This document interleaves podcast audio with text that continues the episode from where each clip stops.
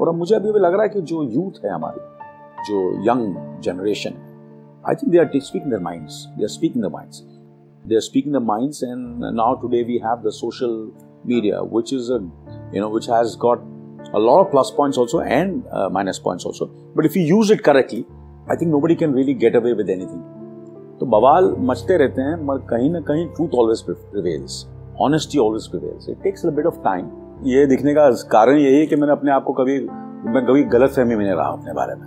मुझे हमेशा पता था कि मैं क्या हूँ और लोगों ने जब बहुत तारीफ़ की तो मैंने उनको कभी सीरियसली लिया नहीं। और कब मेरी जब थोड़ी बहुत बुराई भी की या जो भी तो, तो भी उनको भी सीरियसली नहीं लिया। क्योंकि मुझे ऐसा लगा कि नहीं सही था तो सही था गलत था तो गलत था। एंड जब लोग मुझे बोरिंग समझते थे क्योंकि जब लोग बोलते थे रुक जा बैठ जा चल ड्रिंक पीते हैं चल रात को लेट नाइट करते हैं फिर वहाँ जाते हैं क्लब्स में जाते हैं। ये सब मैं घर पे पार्टियाँ होती थी तो सब पार्टी चलती रहती थी मैं जाके सो जाता था। मैंने क्या किया एक मॉडरेशन रखा।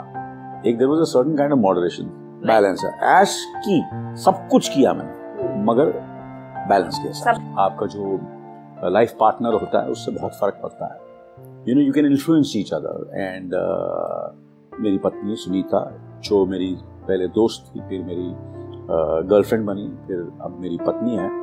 और तीन बच्चों की माँ है। तो मुझे लगता है कि कहीं ना कहीं हम, हमारा जो घर का माहौल था, वो हमेशा यही था कि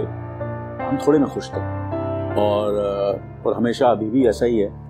और दोनों के लिए work is worship she work as housewife and did little bit of her own things and I work went and worked and uh, she was a friend and with a great sense of humor and uh, a lot of fun to be with.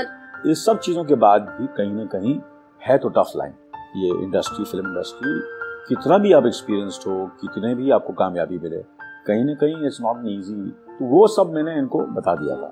Sonam को भी रिया को भी हर्ष को भी ऐसे आप लोग ये करना चाहते हैं बड़ा बहुत मेहनत करनी पड़ेगी और बड़ा टफ है you. Have to have the nerves of steel ये हमारी फैमिली जो है तो कभी ऐसा स्टार वाली फैमिली कभी हमने महसूस ही नहीं किया है। I would always say we are all labour class people and तो पूरा जो अप्रोच घर में भी है टू एक टू सर्टन से एक working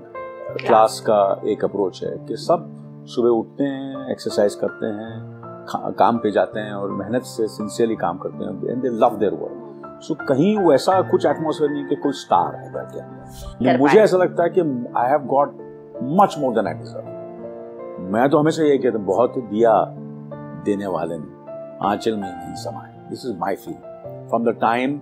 I came into this industry till today I feel that I got much more than I deserve and I mean it from the bottom of my and मैं कहीं अपने आप को modest बनने की कोशिश नहीं कर रहा हूँ, या मैं अंडर प्ले नहीं कर रहा हूँ। I sincerely feel that I am blessed I am fortunate and very very lucky दुख होता है मुझे जब देखता हूँ कि लोग सिर्फ़ फ़ोटो ऑप के लिए सब चीज़ें करते हैं तो बड़ा दुख होता है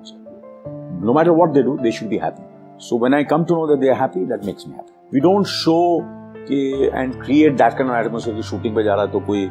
पहाड़ खोदने जा रहा है या कुछ ऐसा बहुत बड़ी बात कर रहा है। भाई, जा तू अपना काम कर अच्छा काम करके आ जा। That's attitude in our family